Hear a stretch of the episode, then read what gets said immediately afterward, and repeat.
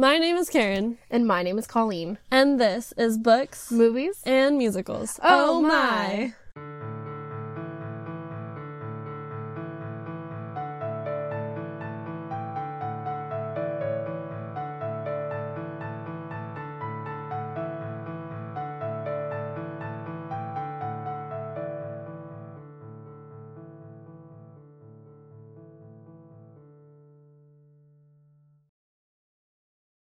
Welcome to A Whole Lot of Disney, our series about, you guessed it, Disney. Today we are discussing the Pixar Animation Studios film Monsters Inc. from 2001. And today with us we have Eric and Jeff from the Disney on the Rocks podcast. Welcome. Hey, thanks for having us. Yeah, thank you. Thanks for being here. Yeah, of course. This is going to be fun. I hope Definitely. so. So Disney. So you guys just covered Monsters Inc. on your podcast, correct? We did, yeah, several weeks ago, actually. This is our Oh, first okay. rec- recording uh, since then. We actually were lit- on a little bit of a hiatus. So we uh, are excited to be back and, uh, you know, finishing up the conversation around Monsters Inc. on your podcast. So, Yay. so we're really yeah, actually, I have a few things that I think we missed on our show. I can't wait to get to and dive in here because you can talk about this movie for quite a while. Uh, Yeah. We already Mhm. did, but uh, yeah, we're looking forward to it. Awesome, awesome, exciting. Definitely. So I'm going to go ahead and read the summary of the story so that we all have it in our brains. Sure, and, and and you don't mind if we drink while while No. that's No, go right the ahead. Theme of, the theme of the Disney on the Rocks podcast that we do is we drink and we we take the show on the road. So, cheers. You're good. Go So right cheers ahead. to you. Cheers. Cheers. All right. Had I, thought, had I thought about it, I would have made myself a drink, but I didn't. So There's, hey, there's time. There's always time. That's true with the raspberry lemonade yeah. and the raspberry. Is that vodka. is that a cocktail? Is there is there a raspberry lemonade cocktail or just raspberry lemonade? Because both are delicious. It, it was a Both are delicious. yeah. It was a, a, a cocktail basically. Yeah, we actually just celebrated our one year anniversary for the podcast, so we made a specific drink. That's a huge milestone. That's good. That's Yeah. Yeah, it was We're crazy. in this together. Yeah, definitely. But yeah, we did that. So she has the alcohols. I do. okay, I'm gonna read this summary. Let's get into it. In a world inhabited by monsters, the city of Monstropolis is powered by energy from the screams of human children. At the Monsters Incorporated factory, skilled monsters employed as scarers venture into the human world to scare children and harvest their screams through doors that activate portals to children's bedroom closets. The field is considered dangerous as human children are believed to be toxic. Energy production is failing because children are becoming desensitized and are e- less easily scared, and the company's CEO, Henry J. Waternoose III, is determined to find a solution to the problem. James P. Sully Sullivan and his best friend Mike Wazowski live together and are the organization's top employees, but their chief rival and coworker Randall Boggs is close behind. One evening after work, Sully discovers that someone has left an active door on the scare floor. As he inspects the door, a small girl enters the factory. Sully tries to return her, but ultimately fails when Randall, who appears to have been trying to overtake Sully's numbers by working after hours, sends the door back into the factory's door storage vault. Sully takes the girl out of the factory in a duffel bag and, seeking much needed help, interrupts Mike's date with his receptionist girlfriend, Celia Mae, at a sushi restaurant. Chaos erupts when the girl gets loose. Sully and Mike manage to escape when, with the girl before the Child Detection Agen- Agency (CDA) arrives and quarantines the restaurant. The pair discover that the girl is not toxic and that her laughter generates an immense amount of power, as well as the fact that Randall is her designated scarer. Sully grows attached to her and calls her Boo, while Mike is anxious to be rid of her. The duo smuggles Boo back into the factory disguised as a baby monster and attempt to send her home. But Randall, who has been waiting in ambush for Boo, accidentally kidnaps Mike. He straps Mike to the Scream Extractor, a large vacuum like machine capable of forcefully extracting screams from kidnapped human children, thus solving the monster world's energy crisis. Before Randall can test the machine on Mike, Sully saves Mike, and the pair go to Waternoose to reveal Randall's scream- scheme. Sully tries to talk with Waternoose, but he wouldn't listen and forces Sully to scare the boy in the simulator. But in doing that, he accidentally scares Boo, causing her to run away from him. Sully soon realizes that scaring isn't very nice. Waternoose pretends to help the pair before revealing that he and Randall are working together and shoves Mike and Sully through a door to the Himalayas, exiling them while keeping Boo for their plans. Mike and Sully are taken in by a friendly Yeti who tells them about a nearby village, which Sully realizes he can use to return to the factory. Sully prepares to return, but Mike refuses to go with him, blaming Sully's stubborn- stubbornness for their situation. Sully returns to the factory and saves Boo from the scream extractor, but is attacked by Randall. Mike returns to reconcile with Sully and accidentally helps him overpower Randall. With Randall in pursuit, Mike and Sully take Boo and escape into the door vault. Mike invokes Boo's laughter, which causes all the doors to activate at once, allowing them to freely pass in and out of the human world as they attempt to escape. Randall eventually catches up to them and attempts to kill Sully, but Boo overcomes her fear and attacks Randall, enabling Sully to catch him. Sully and Mike trap Randall in the human world, where two residents at a trailer park mistake him for an American alligator and beat him with a shovel. Mike and Sully locate Boo's door, but Waternoose, accompanied by the CDA, brings the door down to the scare floor. Mike distracts the CDA, while Sully escapes with Boo and her door. He leads the pursuing Waternoose into the company's simulation room, where Mike records Waternoose angrily declaring his plan to salvage the company by kidnapping children. As Waternoose is arrested by the CDA, he reprimands Sully for destroying the company and worsening the energy crisis. The scare floor administrator Roz reveals herself to be the head of the CDA, who had been working undercover to find the mastermind of the company's internal actions. Roz thanks Mike and Sully for their help and allows Sully to return Boo home. But she has Boo's door demolished to prevent any monsters from making further contact with her. Sully, inspired by his experiences with Boo, connect, concocts a plan to retool the company's power generation method to harvest children's laughter instead of screams, as laughter is ten times more potent. With the energy crisis solved, Sully is named the new CEO of Monsters Incorporated. A short while later, the factory is now wholly focused on its staff bringing joy to children in in order to collect energy. Mike takes Sully aside, revealing he has rebuilt Boo's door. It needs one final piece, which Sully took as a memento in order to work. Sully puts the door chip into place, enters, and joyfully reunites with Boo, who still recognizes him. The end. Oh, uh, spoiler alert! By the way, we, mentioned, we didn't mention that at the onset. I- If you haven't seen Monsters Inc., you don't have to now. no, they Yeah. don't. That was literally play by play. That's actually was that ba- that was basically the children's book. We have these. Yeah. We talk about it all the time, Eric and I. These these golden book children's book that books that we read to our kids. And it's basically what it is. It like narrows down the story and it shows you the pictures, and it's all kind of cartoony. Yeah. Um, but we love reading those. Monsters Inc. is one of them that my kids love.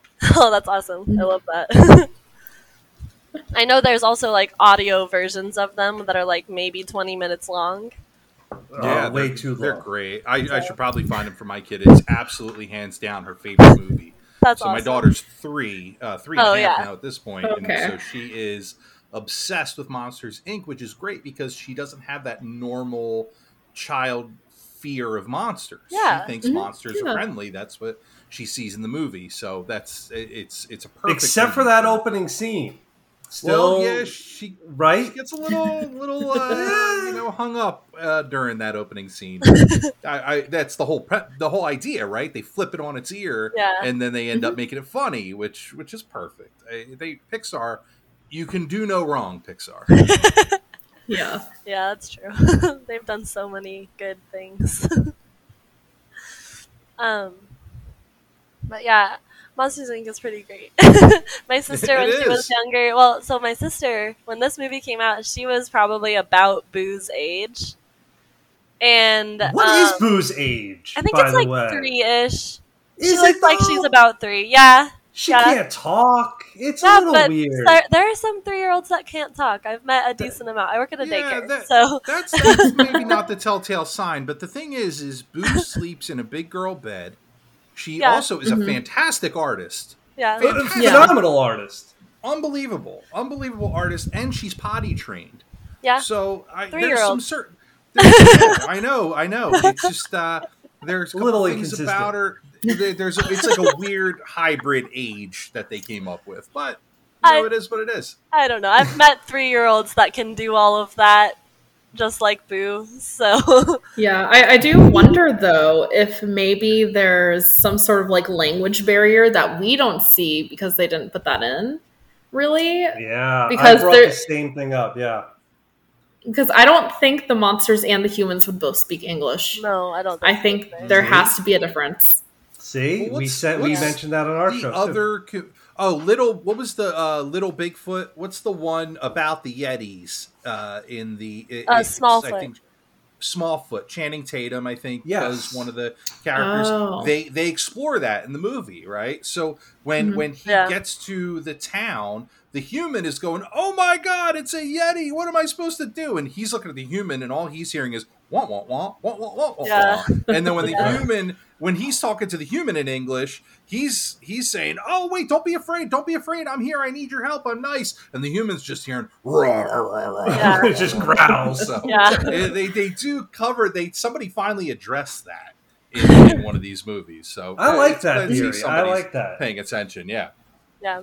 I think that does help explain away the the the fact that they really can't communicate and that there's only a few words that they kind of understand. They understand mm-hmm. boo, they understand kitty, and mm-hmm. that's kind of just said over and over, and they start to understand those words. But everything else, they really it's all gibberish coming out of boo. Yeah. oh Yeah, But- I, I think sorry go ahead I was gonna say I, I think I think the question I think the question then is, you know, at the end when we see that they've turned it into a laugh factory, Mike tries the stand-up comedy routine and it doesn't work. And so I wonder if all of the laughs have to come from some sort of action that they do that's funny. Physical comedy, and you you're yeah. man, you're right because he is up there. He, I mean, he's pretty funny, but they understand burps and uh, eating the microphone. That's that's good. We're we're good with that. Uh, and they address that actually in the Monsters at Work. Have you seen the show Monsters at Work? Mm-mm. Yeah, No. on phenomenal. So it's Oh, really, really a sequel. It's the sequel we deserve. Yeah. Really, Okay. we shouldn't have we shouldn't have gotten Monsters University, which had its moments, but it's Well, not. Monsters University is a prequel, not a sequel. so- Right. It's we deserve a sequel, and we finally got it. And uh, that's exactly what the what the show basically does. Is follows right the day after they convert to a, a laugh floor. They have this this prodigy scare coming out of Monsters University, who gets a, a, basically from college right onto the scare floor. Never been done. And he shows hmm. up for his first day of work, and there's no scare floor. It's now laughter, and he's not a funny monster. So he's sticking with like the maintenance crew, and it's it's great. And he's trying to work his way back into the floor. But a lot of the, the monsters on the floor, they they all do physical comedy, and that produces the biggest laughs. It's not telling jokes; it's it's physical comedy. So maybe that does support it. Okay. Possibly, possibly, but uh, in watching Monsters at Work, there is a scene that actually dispels that theory. So there's a Hmm. scene where they are actually uh, Flem, who is the monster in the opening scene of Monsters Inc. So we'll still tie this together. They revisit the opening scene in Monsters Inc., where he goes into the room and then he slips on the skateboard and falls on the thumbtacks and screams. And they're like, "Well, what did he do wrong? He left the door open." Well, the same monster goes into a room and brings a skateboard and thumbtacks with him because now he's just going to do it and make the baby laugh. Well, he goes in and does that, and he Yeah. puts a on the wall and burns a hole through the wall. So now they have to go in and repair it. While the monsters are repairing it, they have to remove the baby from the room. And one of the monsters hears the parents coming. They're like, "What was that?" They come in to check on the baby. Well, one of the monsters is dressed up like the baby in the crib, and they go, "Oh, is our baby okay?" And he goes, "I'm fine." And they, they he has a whole conversation with the parents, and then the parents go, "Our our daughter's so smart. We have the smartest kid in the world. We're such great parents." And they leave the room. So uh, that you know Oh that God. might throw a wrench into the All theory right. that they can't understand right. one another. Maybe, or maybe that monster just speaks a little human, Possibly, like just a little bit. Maybe. It's possibly. a boss baby. That's what it is. It's a boss baby. Yes. So, what did you two? What did you two enjoy about the movie? Karen and Colleen, what did you guys love most about Monsters Inc. I love all of. I've always loved Monsters Inc. um, I especially love like the intro, just because it's it's so unique compared to a lot of the Disney intros. Because like they do have those those moments where they have like a song at the beginning with some kind of intro sequence happening, but nothing I feel like has ever been quite as clever as all of the doors opening and all the words coming out of the doors and getting knocked around and all of that by the monsters and scaring the words. I just I Yeah. love all of it. It does When the kick the jazz theme in the movie. Yeah. yeah, Yeah. it's so good. It's lighthearted. Song- Great original song. yeah. It's uh, it, it does set up the movie. It, Yeah. it gives you the feel and the theme for the movie while giving you a little information. But yeah, uh, phenomenal opening. Yeah. One of the best for sure. Yeah. very well done. I know there are people who skip it, but like No, you can't skip that. I would never. I considered it at one point in my life and I went, "No, I can't do that." How No. dare you? How can I live with myself? I know, right? How do you sleep at night? it's just too fun, you know. It's it's not like it's the intro to like Aristocats where it's in French or something. True. Well, we've actually talked about that on a few of our episodes covering the older movies. The first two to four minutes of some of these older movies are just unbearable. yeah, They're, they're slow. boring. It's like choir singing in the background. Yeah. and it's just like looking at see Robin Hood was was one of the early ones that was actually pretty good. They had like the dancing chicken and stuff, but everything before that, like Peter Pan, is just like, oh Christ, like get me to the get me to the show here. Whereas now the, they've understood that kids need excitement right away. Yeah. If you're not drawing that kid in, they're they're walking away. My No, kid walks true. away when I play an old movie. Yeah, they, they believe that. definitely would unless you like skip to the good parts. Pretty much. So, Colleen, what about you? What was what's your favorite part? I think my favorite part is I think if I if I had to choose a favorite part, my favorite part would be the scene after the restaurant when they're in Mike and Sully's apartment Uh, and they still think that Boo is toxic. They're Yeah. they're just Mhm. freaking out about her, and then eventually, you know, they're like, "Oh, she's tired. Let's get her to bed." And so they do like a, a trail of like the cereal and try to put her like on newspapers or something, and she's like, "I'm not a dog. No, this is my bed. I'm gonna go sleep in this giant bed." And so I just, as I, a child would do. yes. yeah, of course, and I just, I love that. I just think it's so cute. Yeah, and that's when they discover that laughter. They Yeah. don't really figure it out, but that's the first time that she starts really laughing and crying and screaming, Mhm. and all and basically cause a power outage in Monstropolis, and yeah. they have no idea what it was, but that's what kind of sparks them later to realize we got something here. This isn't just you know we, we don't have to deal with screams. We can do something else. Yeah. I, I think it's kind of funny watching Sully like slowly realize that laughter is the way to go because you have that part in like the scene where they're running from Randall and you see Sully being like Mike make her laugh make her laugh but I don't think it's really clicked in his head yet that that's the way to go Yeah. Yes, So- that's when he realizes this is a way to escape this situation. Mhm. But I, I- yeah, it didn't really click until later when he realizes. I mean, pardon the pun, but what a monster he's been! Right? Yeah. He's been Mhm. scaring Yeah. these kids. Yeah, when he's this guy. uh, when he sees himself on that video monitor, Yeah. uh, and, and he sees Boo's face and he sees his face, he realizes I can't do this. I can't live like this anymore. I we got to do something new yeah and uh, that's where I think that was the moment I think it clicked for him. We we've got to find another way, and Boo is the key. Boo's the answer. Let's let's figure this out. And I think also just the fact that they realize that kids aren't toxic humans aren't toxic so they're like wait a minute we can not only have they Yeah. figured out that laughter works but also they can work with the humans in a way so they don't have to be scared Yeah. of going into the children's rooms to do anything Although no more- historically, historically, introducing humans to a new species or a new environment has pr- always proven to be toxic. Yeah. Very true. so maybe they had every reason to be scared. It's very apropos now with what's going on in the world. Humans are mm-hmm. hundred percent toxic. oh absolutely The, the monster, the monsters, But may have not been Boo. Boo, Boo's so Boo, no, Boo, yeah, Boo's adorable. You can't beat Boo for president. What was, what was there was uh, Michael Scott on The Office once said, "Uh, you know, I think the world would be so much better if babies were were the president.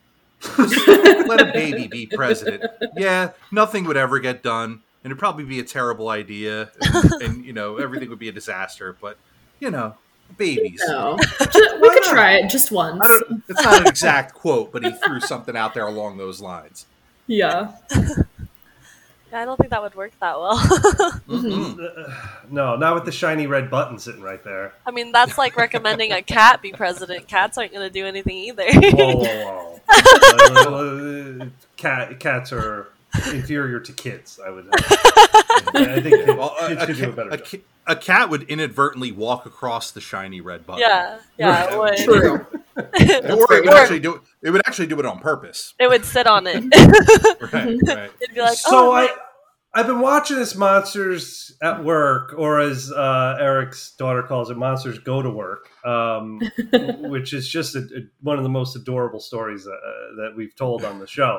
Um, so when, when I'm watching it now, I'm looking back and I'm thinking, what what allowed the CEO Water Waternoose, the CEO of a energy company, what gave him the jurisdiction and power to banish monsters away from their world into a human world without any due process Yeah. or or court of mm-hmm. law. I- It's not like he's the president or the No. boss or the ruler or the king. He's a CEO of one energy company. What gives him the right? I, let's discuss this, please, because this is something that really just today bothered me, and I need to get it off my mm-hmm. chest. Yeah, th- this is not something we covered on our episode of Monsters Inc. So this is this is fresh. All right. This is fresh and new. Literally today, I thought of it. I, I think this is one of those things where, because, you know, he was keeping the Scream extractor, you know, kind of under the rug, you know, like no need to know about it. So I think it it was a way to be like, okay, no one needs to know about anything that's happening here. Let's just banish them. But also, people are going to notice that Mike and Sully are missing. yeah. Because at the beginning of the movie, you see them walking to work and everyone's like, oh, hi, hi. And they're saying hi to everyone. And so people will notice. Well, and Plus, they're on the commercial. yeah, I was gonna say the commercial. They're the face of the company, basically. So mm-hmm. like, you can't. I mean, you can't take those people out of the limelight, so to speak. Yeah. Wow. They- I mean, yeah, they're definitely going to get found out. They're definitely going to be missed like Yeah. the next day. Yeah, or but- even later that day when Yeah. Celia just when Mike just doesn't come over. Like what? right, right. Where is my boyfriend? Yeah, Yeah. His, For yeah, his landlord would be very upset he didn't get his next payment. Yeah. There'd be a whole thing. His family would have to know what was going Yeah. on. Or Mhm. may- You're right. maybe the They CDA is involved. The CDA was very connected throughout this whole thing. We had Roz Yeah. in their undercover Wazowski the whole time. the CDA knew what was going on, and the extent of Waternoose's, uh, I guess, authority and power. You'd think at one point they would step in and say, "Hey, we need to regulate this." yeah. There's no checks No. on it. no, none. Yeah, I, I'm sure Roz at least would be like, hold on a second. Like, Mike and Sully are missing, especially Mike, because Mike doesn't turn his paperwork. yeah, exactly. Well, maybe it would take her longer to realize because she's used to not seeing his paperwork. So it would take him take her a few days. Be like, man, Mike's really late with his paperwork this week. This time. later than usual. yeah, you would think that there would be some escalation before banishment, like maybe a suspension Yeah, or like Yeah. a, a, a day without pay. Yeah, you're on a you're on you're you're on a PIP. You're on a performance plan. right, right. They put you on one of those. All right, you have Like- three months to to fix this up and get it straight. Otherwise, you're gone. Like there's Yeah. a there's Yeah. a process, but they they know they. He's Or like out even- the door. You're in the Himalayas. You're yeah, done. immediate. Or even like a non-disclosure agreement, right? Can we like get the lawyers involved in HR, which I love in Monsters uh, Monsters Go to Work, which is what I'm going to call it. Monsters Go to Work. They refer to uh, HR as monsters resources because it's not human. oh. mhm. So good. Such a nice nice touch. like it. I like It's just a great touch. So, but like HR would get involved, right? Like, let, can we can we talk about this? Can I sign? Like, all right, I won't say anything, or then I get banished. Like they didn't even try. Waternoose just like get the get that metal door. We got to get that. Can we talk about how the door was metal? Yeah, Yeah. I mean, it was, it was a serious, sturdy door. That was like a doomsday. Yeah. door. Yeah. well, they can't let it blow away, right? It's in the Himalayas. that question then is- shredded. Yeah. Oh, that's true. The question though is how did that door get into the Himalayas? Yeah. Like who put it there? Why is it still there with nothing surrounding it? Like what's yeah. going on? So I, the only I the only way it could, theorize- go ahead. I was going to say, sorry. I theorized that it could have been the door of a former outpost in the Himalayas, that the rest was blown down and the door still stands. It was the sturdiest part. The doors, we, we were almost late for this episode.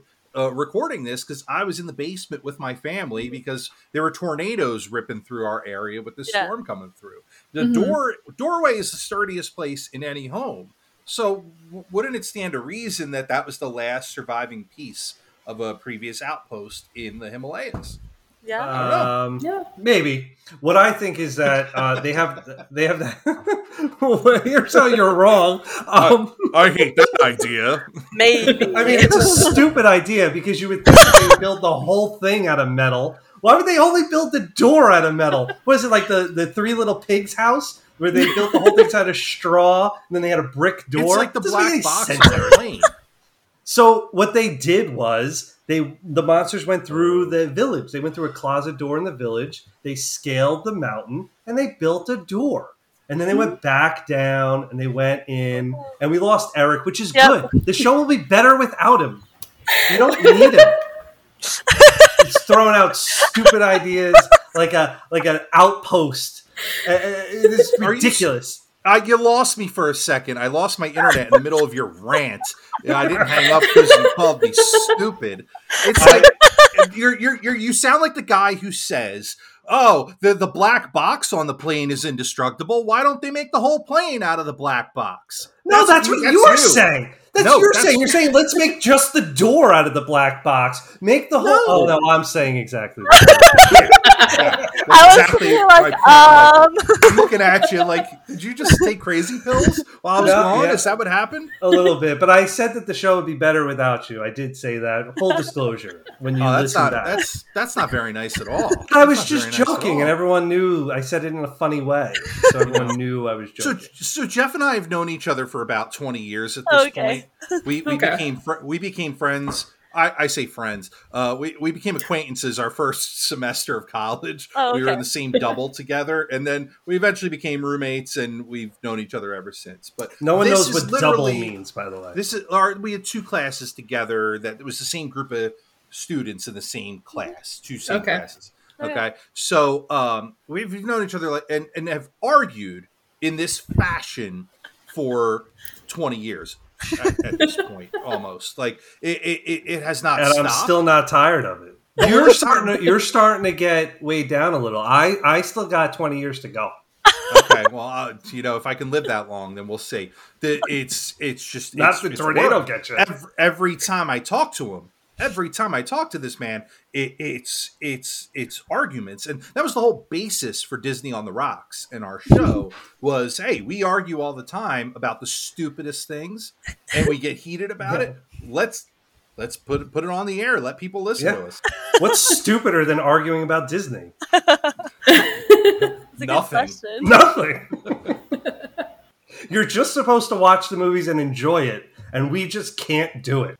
We have to dissect it. We have to break it down, and uh, for the most part, we actually do agree on a lot of stuff. But um, sometimes we don't, and those are actually our more interesting Yeah. episodes.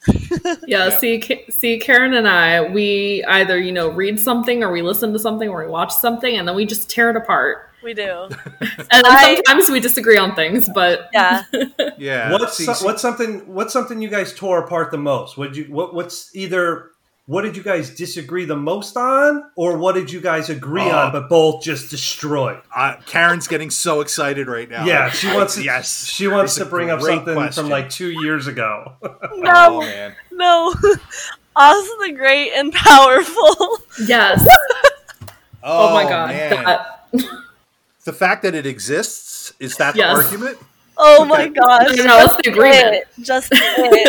it, it can So go you away. agree, you agree that We, we agree it can go away. It, it cannot exist anymore. can, can, can I? Can I? My my the, my feelings on the mo- existence of that movie is the fact that the whole thing was a tornado injury concussion dream of of of Dorothy. Yeah. Oz in its Mhm. exi- it's all her people that are around her are the characters. Yeah. So how is there a physical place that exists outside of that fever dream? Like how does that how is that even possible? I still don't think that's a physical place. I still think that he died, and that was where he went when he died.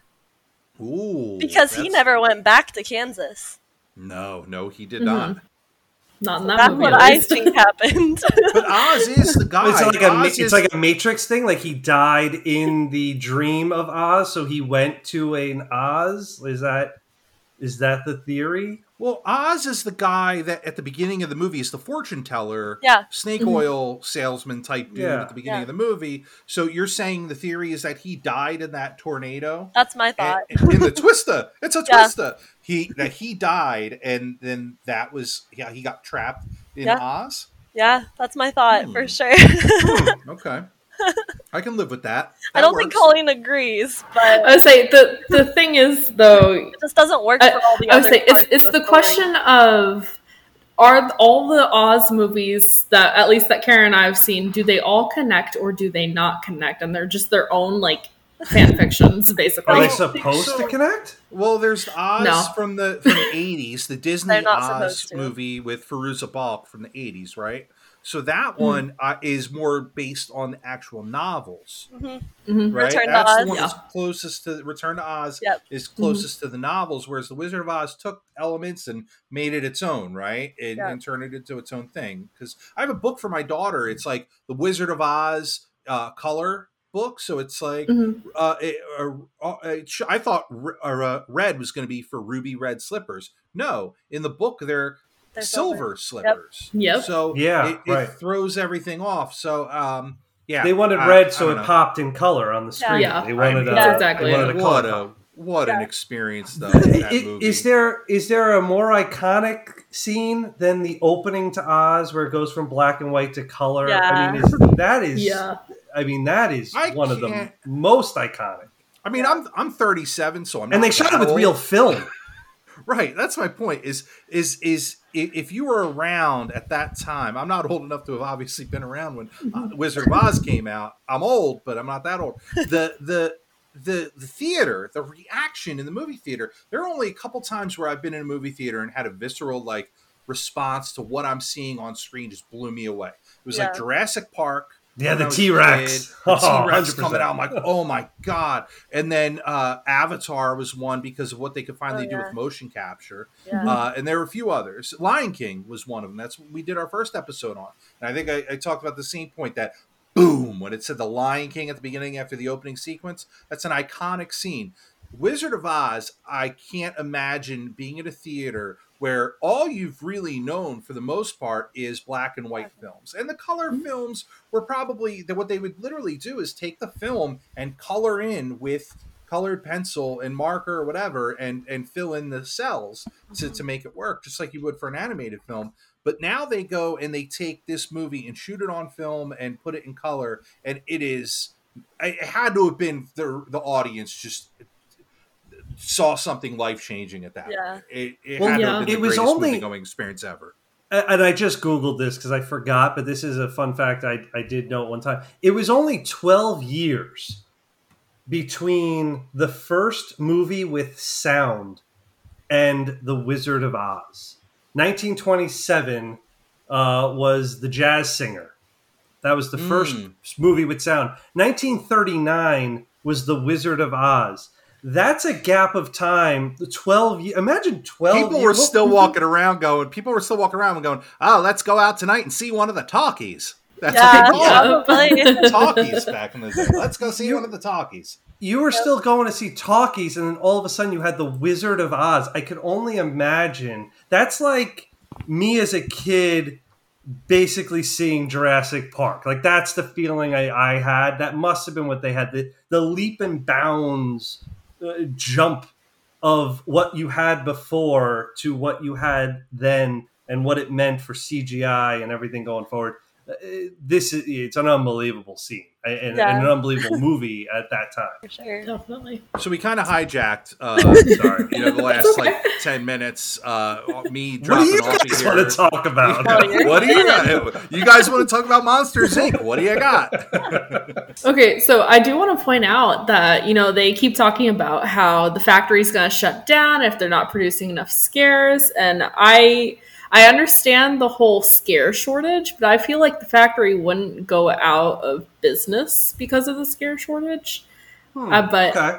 just because that's what powers their electricity. So if they shut down the factory, then what is going to power their electricity? Because this is the only factory we know of.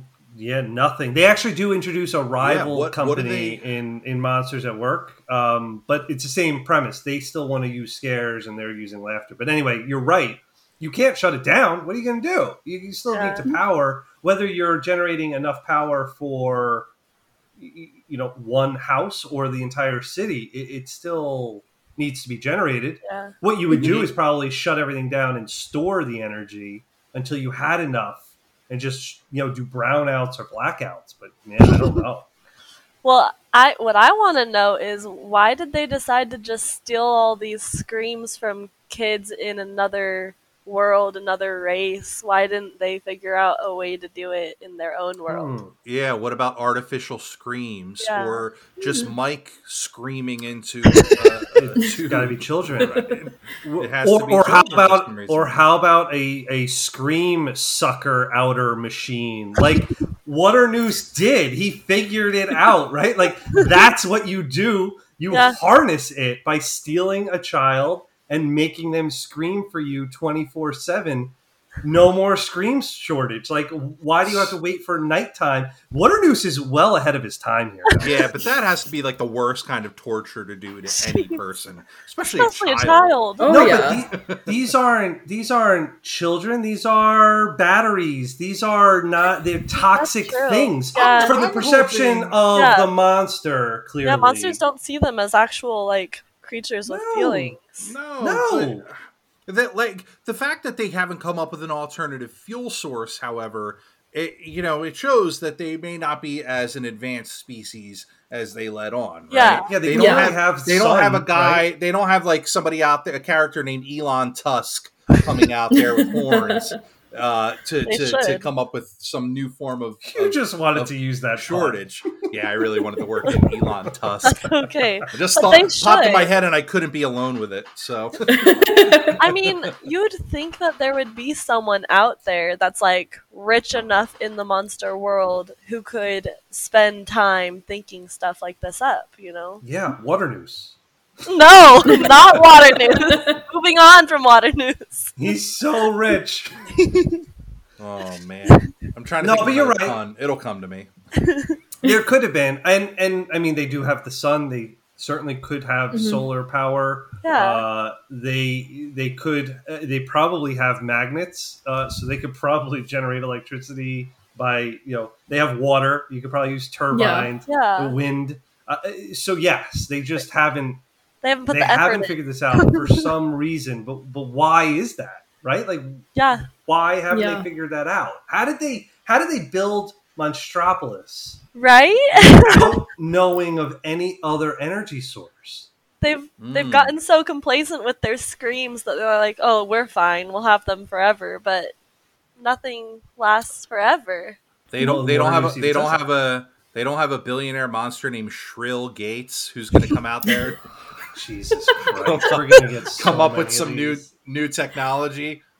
Oh man, Ugh. that was pretty good too, though. yeah, I know. It's a, it's a gender swapped one too, right? Yeah, yeah, you go last name, first name, you know that's, that's and that's comedy. But- But So yeah. bad.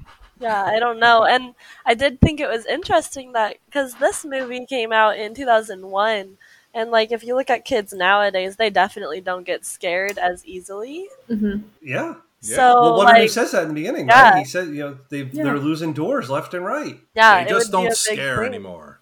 It would be a big Yep. problem if that happened, and it is happening in their world. But they're still like they still don't have a backup plan necessarily that's actually acceptable to society. I I just I wonder about that a little bit. A lot of parallels to the real Yeah. world. That's true. Yeah, but honestly, even the even going to laughter, you're still relying on these doors Yeah. functioning to get to the human world, Mhm. interacting with children, making them laugh. Like, what happens when kids don't find monsters funny anymore? Like, the same problem could happen with laughter. Uh, now, it's more potent, right? It's 10 Yeah. times more powerful, so they can store up more energy but I mean, it, it- it's still the same problem. Maybe years down the line, uh, what they should do is probably go to the the human world and how do you guys do Right? energy? Yeah. Like, like find some friendly parents who accept them and are like, "Hey, let's have a discussion." yeah, Yeah. how do you do this? Right. Well, they, they, they try to start from the beginning and they explain Thomas Edison and lightning and and then Hey, they no, no, get no. to a mm-hmm. point they, they, they get to a point where they're like, then wait, wait, you can use that? You can Yeah. use the lightning because I'm sure they get weather in Monstropolis. Oh, I'm sure. Yeah. Yeah. probably. it rains. There's there's thunder and lightning. Oh my gosh, if we could just harness this. But you know, yeah. nobody thought of it. You know, they don't have a guy named like Steven Squawking uh, rolling around and come, one point twenty one gigawatts. coming up with all kinds of theories and being all smart. But you know, These Yeah. monsters are just too lazy. They're smart enough to figure out a system to bring specific doors out of a mm-hmm. storage center, but they cannot Genius! figure out a alternative Yeah. to their electricity. The cataloging system there is is unmatched. Yeah, unmatched. Apparently, yeah. that is insane. and within seconds that door arrives. Now, are you guys speaking of the doors? Are you guys familiar with the Pixar theory? Um, no, Your your stunned No. silence tells me everything theory, I need to know. Theory. Okay. The Pixar theory effectively states that all Pixar movies exist in the same universe and that they are Oh, okay. all interconnected. even Uh, Brave. see, yeah, especially Brave. Um, so the theory goes that they're all connected. That's why we see Easter eggs. You see the Pizza Planet truck in every Mm-hmm. movie. You see the Lotso, the, the Luxo ball. You see uh, clues and, and keys from from different movies in, in all the Pixar movies. Well, the theory goes that you have it all centers on Monsters Inc. Actually, it's one of the linchpins of the Pixar theory is that these doors that they're traveling through are not necessarily interdimensional doors; they're actually time traveling. That monsters exist in the far distant future, and that they are traveling back into the past to harness human energy back when humans existed. This theory is also substantiated with the Toy Story universe, where toys are alive and they are powered by human love and human emotion. Children, mostly hu- children, uh, emotion and love. So toys are powered by being played with and being loved. That same power is now being harnessed in the future by the monsters to power their uh, their city. Now, where Brave comes in is the the witch in Brave. The theory goes that that is Boo, time traveling through the doors because she's the only human to ever be through the door and into the monster universe. She now can harness this uh, this energy. She has all this magic power. She can travel through doors, and she travels through history to try to find Sully, settling somewhere in the distant past, so that her memory of Sully keeps him alive forever. That's the theory. And I can expand on that as much as you'd want. If you want to ask questions, I've read a lot about this. He's he's got time.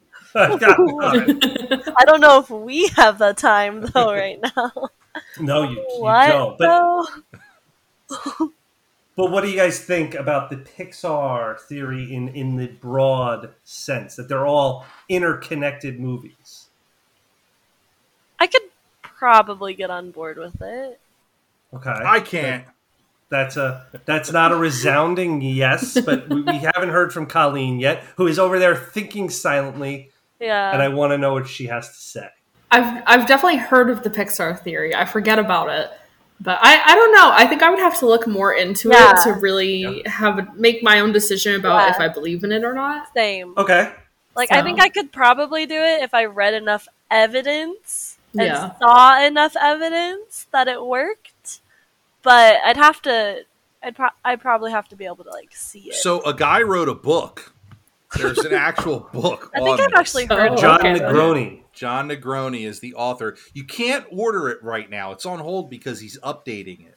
So Oh. they stopped putting it out because Soul came out, Luca came out, and I think Yeah. what, what It's gonna- before? it's gonna and co- it's gonna cover I think, up- before Soul. Yeah, it's going to Yeah. cover up to Soul. His latest version, I think, only went up to whatever was before Onward. Um, Uh, Finding Dory or something like that. I think it only goes up to probably. around there. So this one's going to go up to Soul and loop those in. I, I noticed Karen Karen applauded Finding Dory. Are you a big Finding Dory fan? Dude, I love Finding Nemo and Finding Dory. They're I- pretty They're good. I They're could watch them over and over again. My kids can't actually went to my kids went to the aquarium today because it was a rainy day here, so they, they went over to the aquarium and uh, they came back and wanted to watch Finding Dory because uh, they go to the aquarium in Finding Yes. Dory. So Yeah. I'm like, okay, put on Finding Dory, rainy Love day, it. go for it. love it. no, see, the ocean terrifies me. And for some odd reason, Oh. those two movies are two of my favorite animated films. You know, the ocean is eighty percent unexplored. it's just like Marlin. They might still have megalodons for all we know. I would love to see a Finding Nemo movie that has a Meg in it. That would be so rad. Oh, that would be terrifying. It'd be so good. But like, It- but like, it could be friendly, like Bruce, and you could be like, "Oh my gosh, Well- Megs aren't scary." I mean, in terms of scale, Bruce to Marlin is probably about the size as a megalodon to a human, right? Pretty close. I mean, Bruce was massive compared to Marlin. Can you Mhm, true. imagine a Meg and Marlin? Yeah. oh, that'd be that'd be That wild. would be, Meg Marlin would be just so tiny, and then the Meg would be so big. He'd be just a, a an orange dot on your screen. He'd be a, right, Pretty much, yeah. mouth of the Meg. I would die. That would be so They'd good. have to have like a So- scale bar in the corner to show you. You're, you're terrified of the ocean, but I've noticed you've been calling the megalodon the Meg, which Yes. leads me to believe that you are a big shark person. I watch lots of things about sharks because they scare the fuck out of me. so I have I to mean, know they're about Sweet, them. baby. I have just watched to a video right before we started. If, scar- if sharks scare the fuck out of you, let me tell you. Let, let me tell you something. I've been dying to say fuck, and you said it, so I feel like Yeah, you're good, you're good. Oh yeah, you're fine. So what do we Don't want? worry about it. I try to keep it clean, and all. You know, it's, I, I got to read the room. I said Um, we're chill at the beginning because we're chill. We're very right, chill. cool. I like it. I like it. I just saw a video right before we started. I was flipping around on my phone, you know, on Instagram, and there was a surfer who got attacked by not one but two great whites at the same time and survived. He got bit on the hand. He had huge teeth marks in his surfboard, Mm. and he got out. He was surfing in South Africa, and he got caught. You, the video shows it. He's in the in the wave surfing, and you see two great whites in the wave and they reach for him and the dude freaks out. He lost, I think, a finger, but I mean he got he got away with one by only losing a finger. I mean, that's a pretty shitty great white. Uh, Yeah, right. They only took a finger. Like Yeah. pretty- humans are pretty big targets. Well, like yeah. how do you miss? and look at Bethany Hamilton. She lost an arm. So Yeah. Lost the arms, yeah. Yeah. Oh, she got taken. Oh, that's rough too. But still surfs. I- that's the crazy part to me. I never surfed in my life. I boogie Oh, yeah. at most. she went But right I don't back out understand there. how a surfer could ever get attacked by a shark and then be like, "Yeah, I'm going to get back out there. I'm going to do it." Perseverance to the to a She- T. yeah, she's I mean, strong. that's great to be able to overcome that and say, "Yeah, no, I'm going to surf again. I'm going to keep doing it." Because the odds of getting What are the bit by, odds, right, right? hit by a shark are are are less than getting struck Yeah. by lightning Yeah. or winning the lottery. but it still So, happens. people, yeah, it still have people. I mean, there's what six shark attacks a year. More people die a year from hippopotamus attacks worldwide than yeah, shark those are aggressive Yeah. creatures too. And humans kill like a million sharks a year. Yeah. I don't know if that's accurate. yeah. You had to check my stats on that. No, But but if you there's guys a lot of Yeah. them. If you guys ever want to do an entire episode about aquatic animals, I'm, I'm on board. When we, We did our Finding Nemo Disney on the episode, Rocks uh, Shark Week. yes, let's do it. when we did our episode on Finding Nemo, I I kept spitting out facts throughout the episode. Oh, episode. you of, did. You did. Remember that of, sea, of just Oh, I sea life, remember. mar- marine animals. I had all kinds of crazy, weird facts. So it was- Yet you didn't know what an Architeuthis was, which bothered me. yeah, sorry, I missed that one. That when it went over my head. I didn't know it.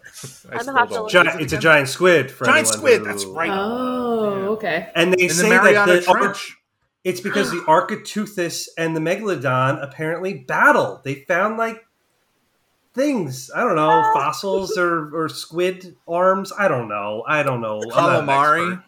They found calamari in a megalodon. What? Effectively. Again, you have to check my facts here. I'm just He doesn't. He doesn't know what he's talking about. He I'm sounds like he spit, I'm does. spitballing. Is what I'm doing. No, you're good. Yeah. This bottle of whiskey is gone, by the way. He drank a whole bottle of whiskey. No, there was very Lord. little left. So I'm drinking this, uh, which I've drank on Disney on the Rocks before. Um, my 1792 Ridgemont Reserve, and it survived. I just moved. It survived the move, and there was only like that much left, uh, and it was taking up too much space. It's like a nearly empty bottle. So I figured, let's kill that on the show tonight, and then I could throw the bottle away. Nice. Solid. Yeah, Anyway, go on, go on with the Monsters Inc. Yes, Monsters Inc. The the actual topic tonight, right? Yes. you guys are definitely getting a taste of what Disney on the Rocks does each week, which is we start talking about a movie and we typically uh, digress into these other topics that are much more interesting than the movie we are covering.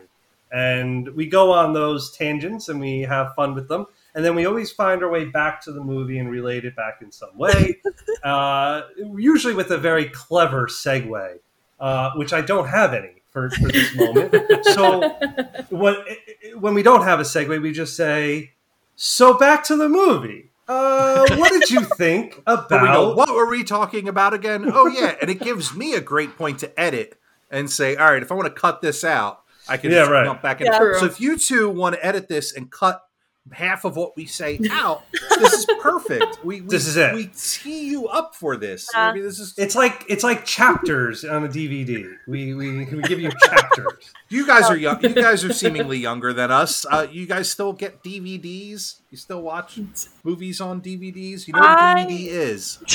okay, I own a whole binder of DVDs. Okay, Nice. Okay. but every single slot in it is filled, and I am not purchasing any new DVDs. yeah. Yeah, that's that's like pretty much how I am. yeah, same way. I, I feel like it's been a while since I purchased the DVD. In Yeah. fact, I have a box of them sitting in my basement that's filled and great Yeah. movies, movies Oh, that yeah. I know I would throw Oh, yeah. were there. But now I'm like, oh yeah, let me just flip the, Right? the Yeah. channels. We got we go got on to Vudu, Netflix. Hulu, Netflix, HBO, all of the things. You know, everything. it's all at the push of a button. You don't have to go pull You- out a DVD and put it in and wait. We're like to- Jeff and I are like border. I would say we're like Jerry. They, I think the term is geriatric millennials. So um, that was right on the- that border. We're right on that You're like the oldest part. We're, like the both older 84. part. Of, Yeah, so we're the older part of Okay. being millennials. Yeah. So you got to understand when we went away to college, my my home internet was dial up internet. So Yep. when you logged on to Yeah. AOL to get on, it would do the whole ring yeah. kind of thing to get on there. When I went away to college, and everything was slow. Everything Yeah. was incredibly mm-hmm. slow. When I went away to college and I plugged my College computer in, internet, man. Oh, so man. That T T one. like it. Yeah. Oh. Oh. Lord, you could download a song illegally off of LimeWire in ten seconds Yeah. flat. It was incredible. It used to Whereas be at- sixteen hours to download an album. Okay. Just a song. we would Mhm. set up. We would set up songs to download, and then go to school and come back and hope that some of them didn't get corrupted. listen, listen to us. We're like back in my day. We Back didn't have the internet. We just had to hold up a.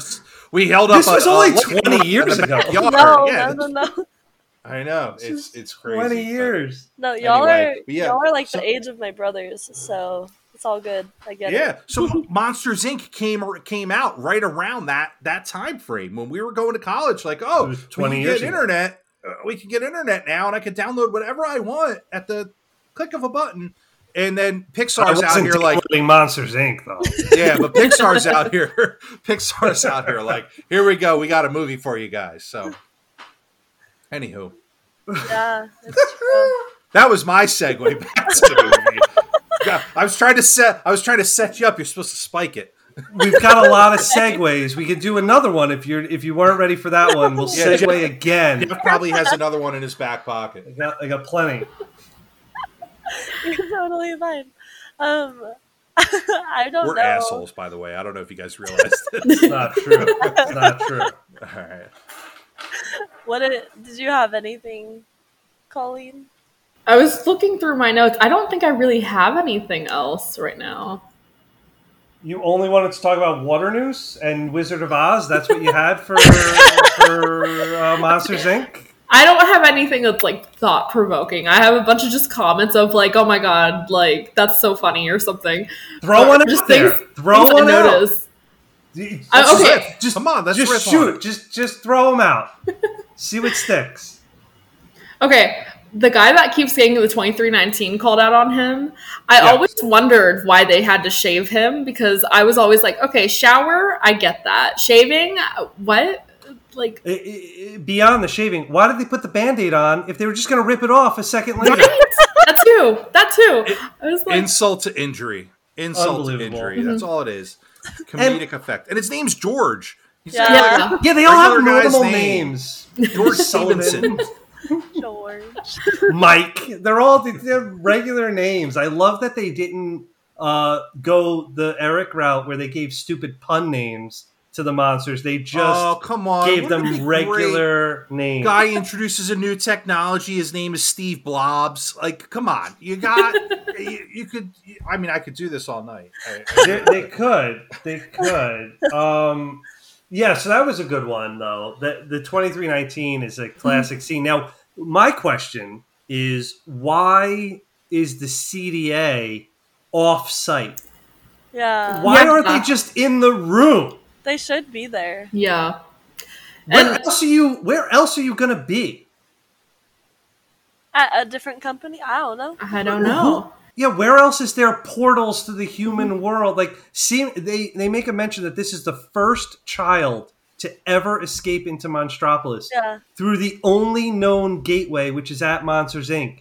How is the CDA just not based at Monsters Inc? Why do they have to come crashing through the window Yeah. every time a sock is attached to somebody? I don't know. They should be there though. You're right. They should just be on site.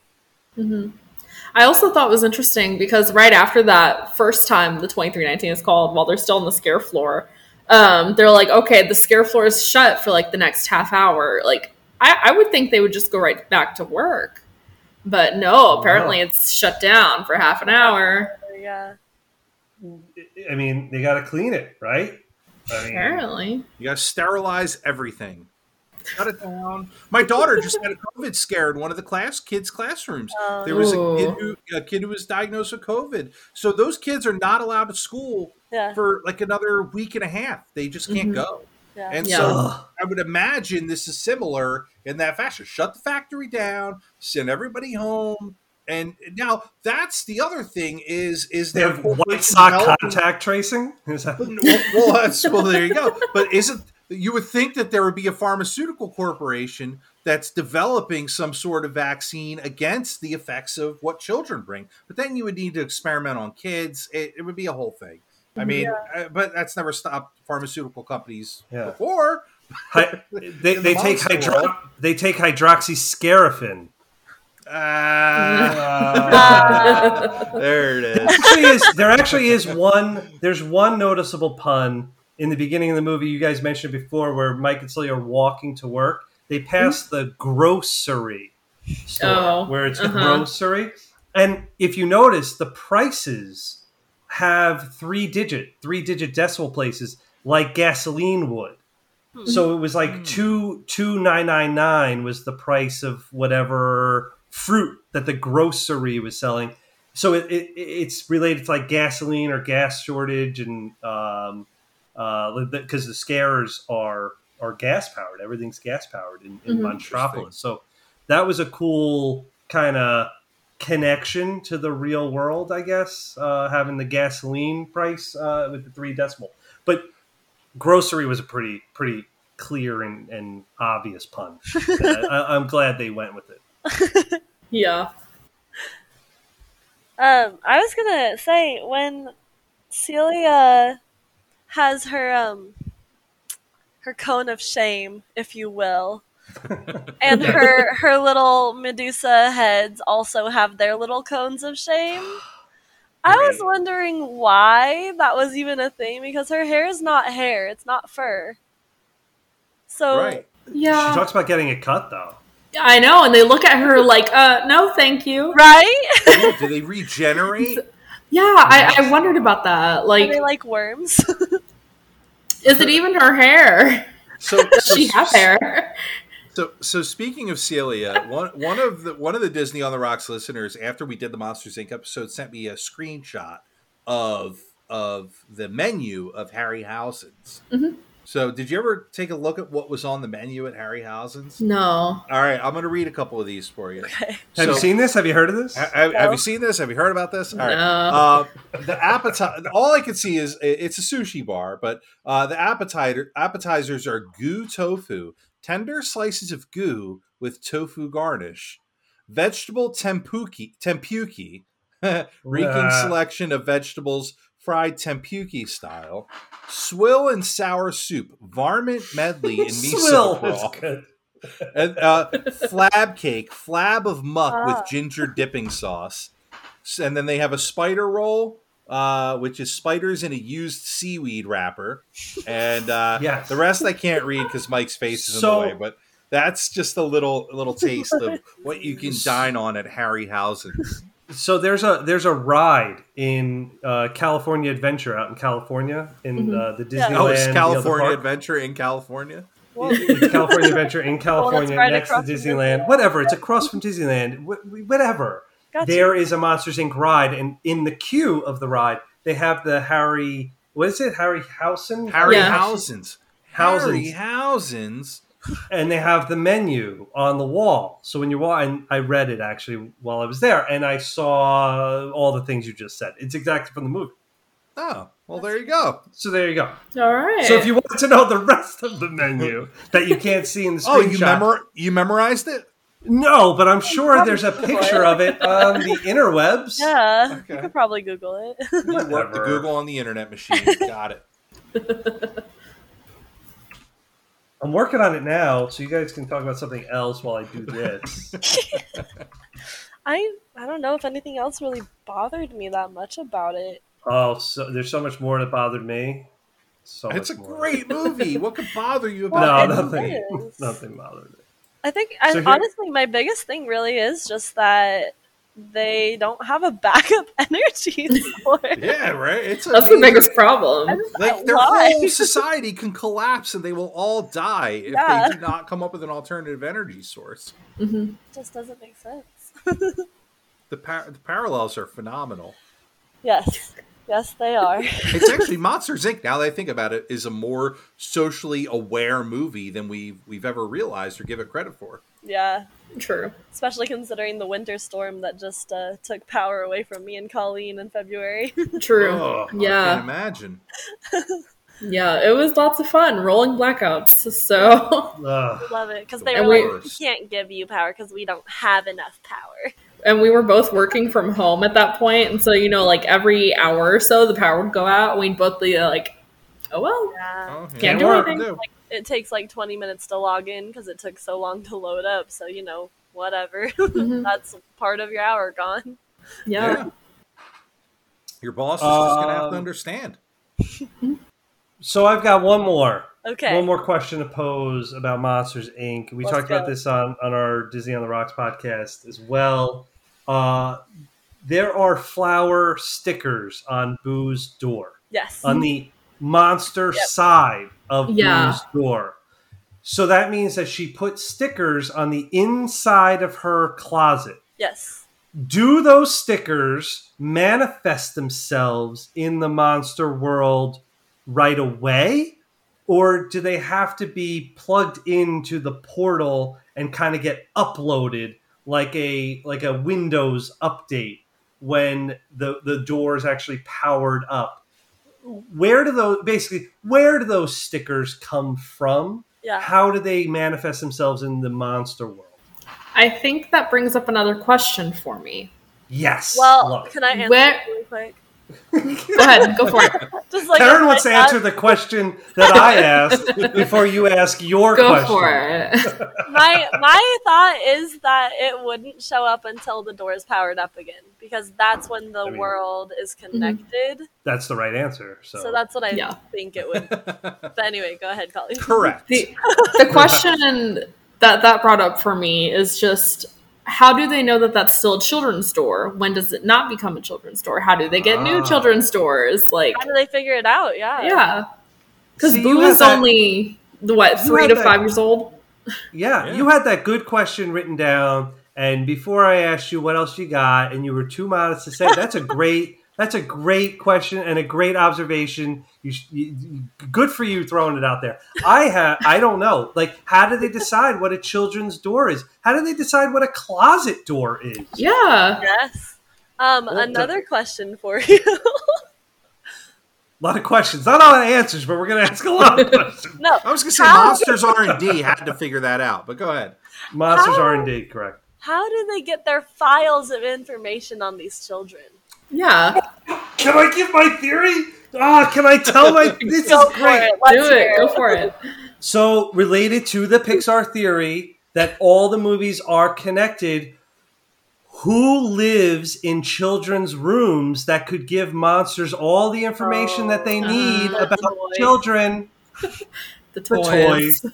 The toys. But they're not They- allowed to touch the toys. They aren't, well, in Toy Story 4, we learn that toys eventually get relegated to where?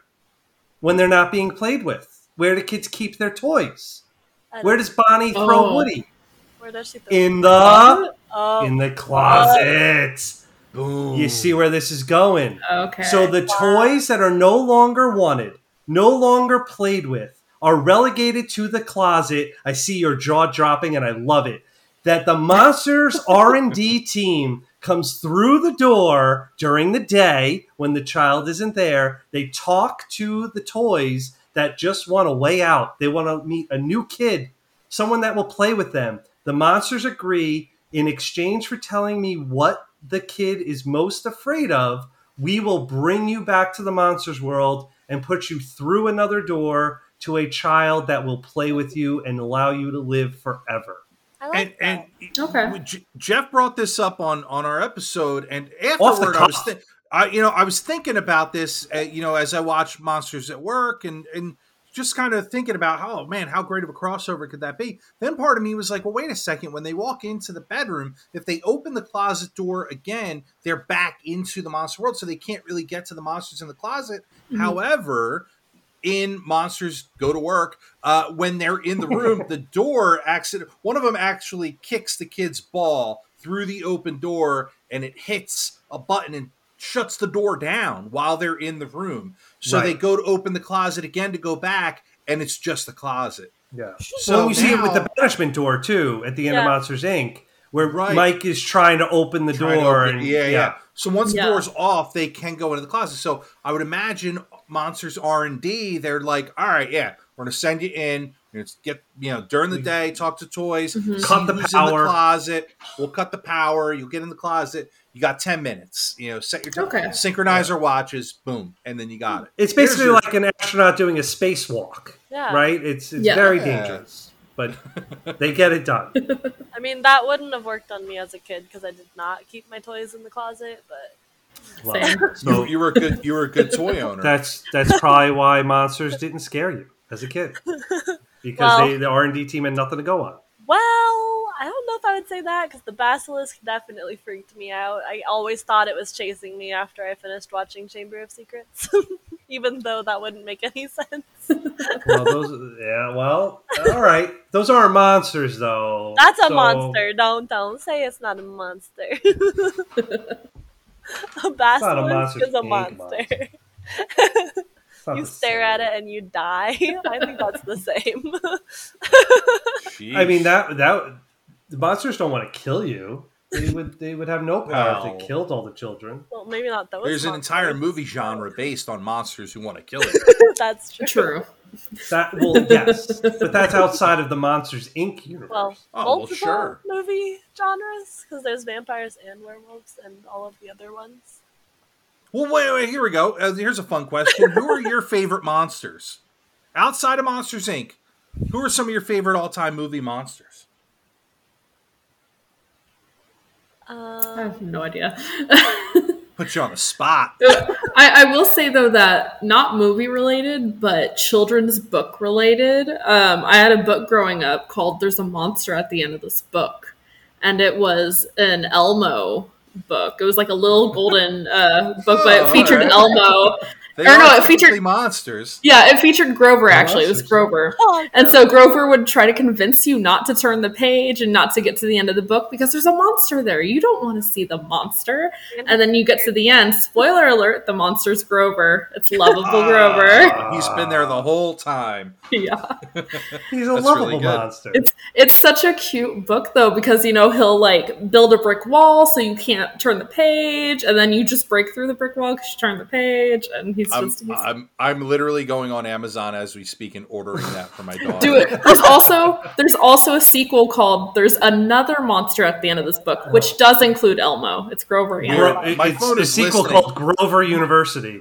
My phone is listening. I started to type the word "there" in here a- Uh-huh. into the search, and it said, "There's a monster in your book." yeah, That's- it definitely is. Oh, listed. They're, yeah, me too. That's wow. so funny. They are listening to uh, Google, man. I love them. But I mean, they listen that's to everything scary. you say, so.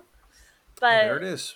I don't And know. I don't I mean, know. I didn't have to type many letters to get it. Five, Uh, five bucks ordered Monster done. wise. Buy now. it's a good Get it one. Friday. Five bucks. I see four twenty-seven. Uh, Yeah, I mean, I rounded up. I live in Pennsylvania. They throw tax on everything. They, you Yeah. know. Oh, Mhm. please. I okay. Not so like New Jersey, man. the monster. Sorry, Karen. No, you're fine. You're fine. But I don't think I would go with like a traditional like mythical monster. I think that the monsters that are my favorite, not because they're great or anything, is serial killers. Oh, serial killers are awesome. Whoa. Yeah, let's get deep. I'm big on serial Took a- killers. My wife turn. and I listen to a lot of murder podcasts, so I am I am up on serial killers. What do you, You want to talk about? Yeah, oh yeah, we're morbid. Yeah, the, this is a morbid household. No, but do you listen to Morbid? Oh, the the podcast. Yeah, uh, my wife has. it's. So She's good. listened to everything. All right, it, it- I'm actually afraid of it sometimes. I No, wonder. should- you should listen to She's ga- she's not listening. She's gathering information. She's taking notes. She's Yeah. How do, how do I get away with this? Yeah, I once caught her watching Gone Girl with a notepad in front of her, so a pen in her lap. That's so funny. but yeah, no, that's that's Uh, probably the monster I would go for. Who's your favorite Wow. serial killer? Uh, the biggest monster you can think of? I don't know. The Night Stalker. Have you watched that one? Terrifying, yeah. Oh, that guy was nuts. Oh, terrifying, terrifying. But then I watched a great documentary on HBO about a psychologist who exclusively Yep. worked with serial killers, and she kind of make made you feel a little sympathetic for these people. I know. they they went through. It's a it, it, it has a lot to do with mental health and and Yeah. You know just uh, incidents that could happen and just uh, abuse when when people are younger. But Yeah. I don't want to take the show in a dark direction. No, but you're I mean, that's that's how monsters are made Yeah. is by Yeah. other monsters. So you know.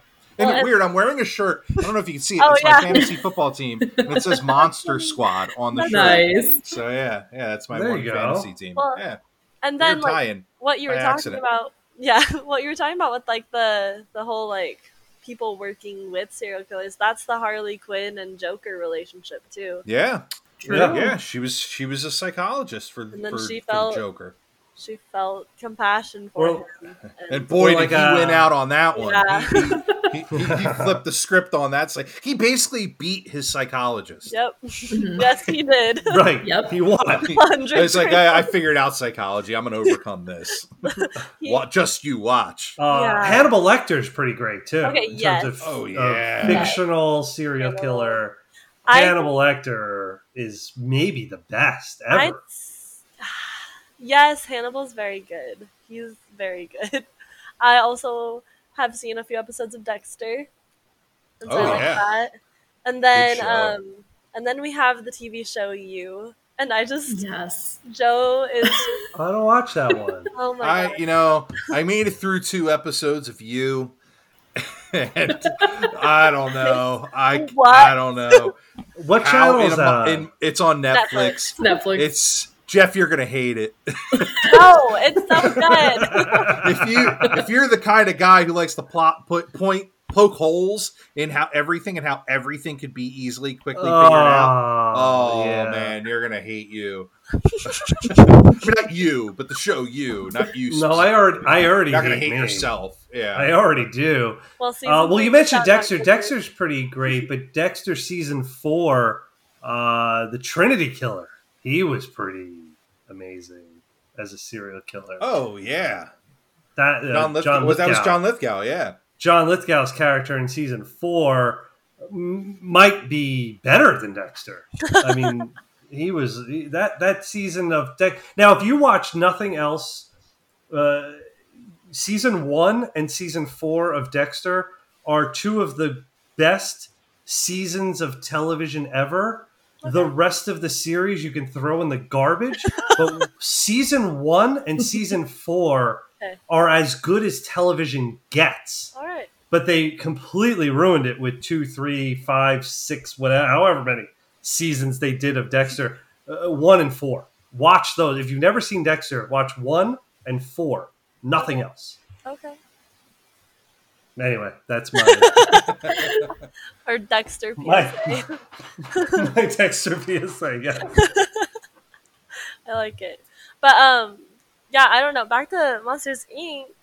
I don't really have like anything else I would need or want to necessarily have to talk about, I guess. All Well. I've got no whiskey left, so that's typically the end of uh, the episode usually- when we're ready to wrap That's it usually up. a good cue. I mean, Colleen, do you have anything anything Hmm. else at all? Nothing that No, that's it. all right. I mean, clearly Monsters Inc. is basically without flaws except for that really big plot hole. Yeah.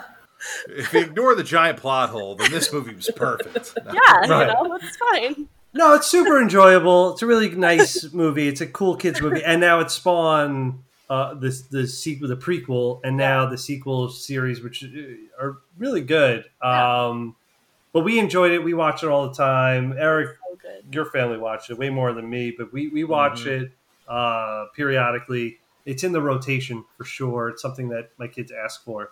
Uh, it's a good one. Go out and watch it. If you haven't seen it in a while, go go out and watch that For one. For real, yeah. Um, Mhm. and uh, this was a lot of fun. We really appreciate you inviting us on and having us talk about a, a really fun movie and and getting to talk about Disney a little extra uh, on another Yeah. podcast. So you know, we don't get enough Disney and Pixar, so this was great. Understood. We're glad you were able to be here. Yeah. Thank you so much for joining us. We really had fun. Yeah, for yeah, sure. thanks for having us. Yeah, so if you wanna if you wanna listen to us again and more of us, we're at Disney on the Rocks, uh, Disney on the Rocks podcast, Disney Rocks Pod on Twitter, Disney on the Rocks on Facebook, uh, Disney on the Rocks Instagram. podcast on Instagram. Full full title. Full title. So follow us there. Uh, listen to our episodes. Uh, we start off with The Lion King. That's how we kicked it off, and um, we cover movies from basically from we did Snow White, which was the first animated movie ever. We've done all the way up to Luca, which was the latest Pixar movie, uh, and Raya, which was the latest Disney movie. So we've done everything in between. We've skipped Not a few, everything. obviously, here and there. Yeah, so we, we've got a few more to do. Lots of. We have a lot of Um, content left.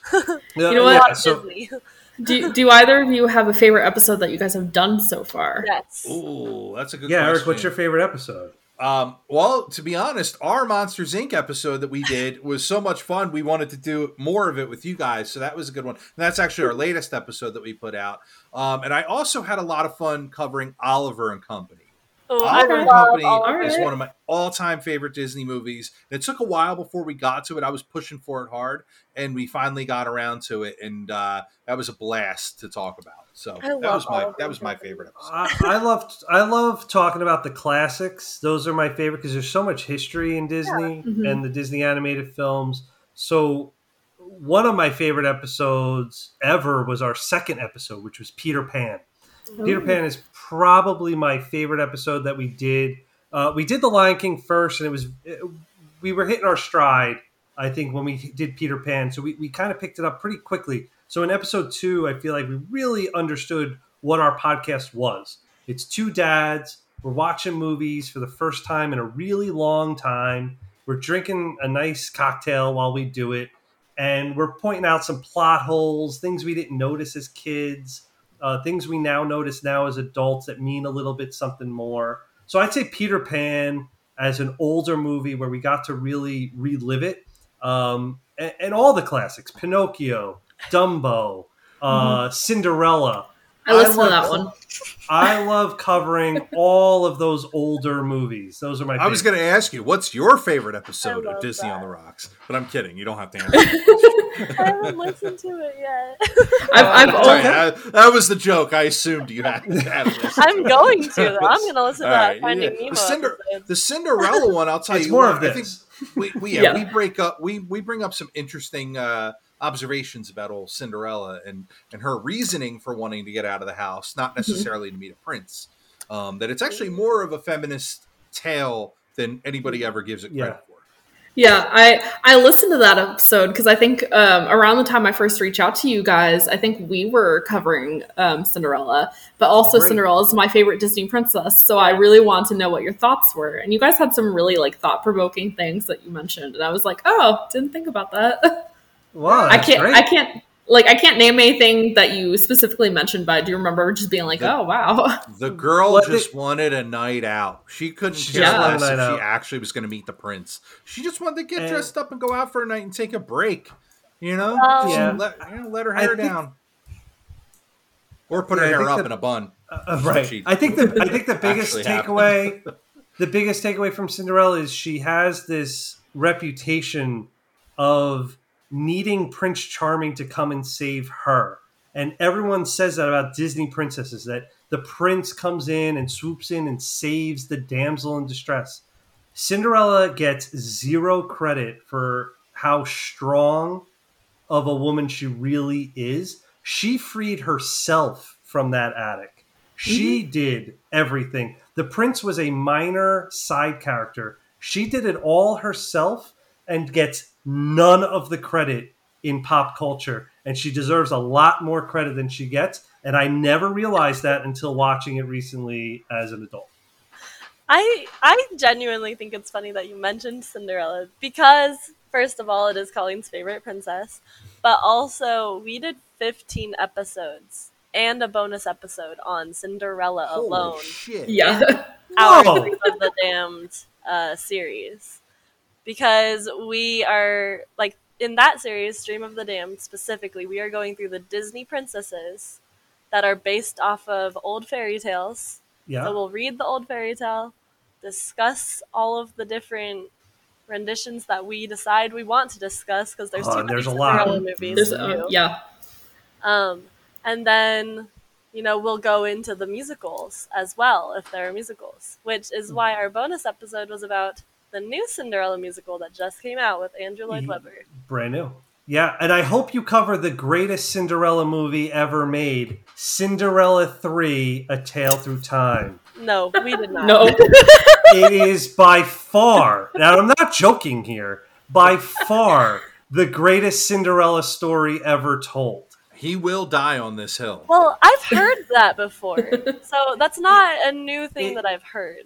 People haven't seen it because Cinderella 2 was so It was bad. so bad. Mhm. that nobody made it to Cinderella 3. Cinderella 3, effectively, I'll give you a quick synopsis. The evil stepmother, Lady Tremaine, gets a hold of the fairy godmother's wand and goes back in time a year, knowing what happened at the end of the movie and retcons everything. She makes sure that none of it happens, and it is a phenomenal time travel movie. It's the best Disney sequel, VHS sequel ever produced, and it is the greatest Cinderella story ever told. So it, it has to be included. Are you sure it's the best Disney sequel ever produced? Oh, what do you think's better? I just I want to question that because I've seen a lot of like I mean I've seen a decent amount of good Disney sequels. So I'm curious. Throw one out there. Toy Don't Story say 3. Frozen 2. No, no, no, No, no. Frozen these 2 are is better than Frozen 1. Hold on. True, true. Oh, oh, oh, well, all right. We'll be back on another episode to talk about this uh, because we will we will destroy that theory. But uh, I'm talking about direct to VHS sequels, Okay. not like Toy Story 2 theatrical sequels. You can't count those; those are all better. Well, not all of them, but most of them are better. Uh, but I'm talking direct to VHS What about- sequels. What about Fox and the Hound 2? No. Uh, it's good, but it's not. It's, it's not bad. It's a good movie. Aladdin, Aladdin, Return of Jafar. Yeah. Both Aladdin sequels are very Yep, good. Thieves. Yeah. Uh, Robin Williams comes back for the third one. Um, he's not in the second one. What, so you don't like The. Lion King too? Lion Oh, King Lion 2's not that King's good. It's not that good. It's because it's based off of Romeo and Juliet, and people are actually realizing Romeo and Juliet's not that good of a story. Well, It's Lion not- King is it's not. Hamlet, so I know, just no, like, I know, let's but do all Hamlet the is the Shakespeare. better story. can we get Oh, yeah. can we get an original thought, please? There's a reason they did Hamlet for the first one and not Romeo and Juliet. Yeah, no, go- going going the Hamlet route was the smart move. I I still want to see a version of Othello, but you know Okay. that's uh, That's what Simba. that might end a little too vi- too violently for a Disney Well, no. movie. That's the one that Well, I don't think know. Shakespeare didn't write because the writing is different from his other plays. So You oh, hmm. if they- they don't believe Shakespeare Yeah. wrote Othello. yeah, Interesting. I never knew that. I was He probably wrote a couple old. notes on on, a, on the back of a napkin. Was like, "Hey, can, can someone write this for me, please?" Like, this is the Right, right. general gist of the story. He And- he had the framework, and some other dude picked it up after he died, and was like, "I got this." well, Right. Well, Shakespeare actually stole most of his stories from books that he picked up along White the way. dudes, white Oh. dudes, they, they they steal everything. He took Yeah, those he probably, he he probably burned the source material too, and Yeah. Oh. never to be seen again. which is where something rotten comes into play. I, you know, I've Yeah. never seen it. I want to though. Um, it's supposed to be great. Um, yeah, I'd like to watch. I'd like to get to it. Are they still doing that? Is I don't know. I would Rot love to see in it, production? but I love the music. Wow. You see, this is what happens on Disney on the Rocks podcast. We we were even wrapped up. We were done. The show was over, Yeah. and we we had another ten minutes of content for you. So it, it happens, but this is good stuff. Cinderella three. I'll die on that hill. Cinderella Okay. three. Go and watch it. and don't don't knock it until you watch it. I'm Uh, not you're sit- knocking it. Oh, you're not even. You said I'm not including it. You got to watch it as soon as this is over. As soon That's as, soon as I we're done here. Watch it tonight. Watch it tonight. I don't know if I have time Yeah. for that. yeah, I don't think there's time for that. It's early. There's always no. There's always time. That's the whole point of Cinderella three. There's always time to to undo your mistakes. What was our And you're- mistake? Not watching Cinderella three. But I have to listen to Harry Potter. Yeah. Oh, Ugh. all right. That's our cue. not excited about Anyway. Harry Potter. Okay. Anyways, thank you guys so much for Yeah. joining us. for real. Thank you. It's been fun. No, we had a lot of fun. Thanks a lot. Yeah. yeah. Uh, and just remember, Every adventure requires a first step.